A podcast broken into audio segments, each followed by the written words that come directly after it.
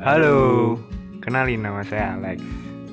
Waktu saya SD pernah kecirit di celana kan, selipangnya saya lepas, terus saya tenteng ke kelas. Absurd banget. Saya Hafid. Dulu pas TK pernah ngasih surat ke cewek tapi nggak dibales. Wah sedih banget tuh. Jangan lupa dengerin cerita kita di podcast Alit Hanya di Spotify.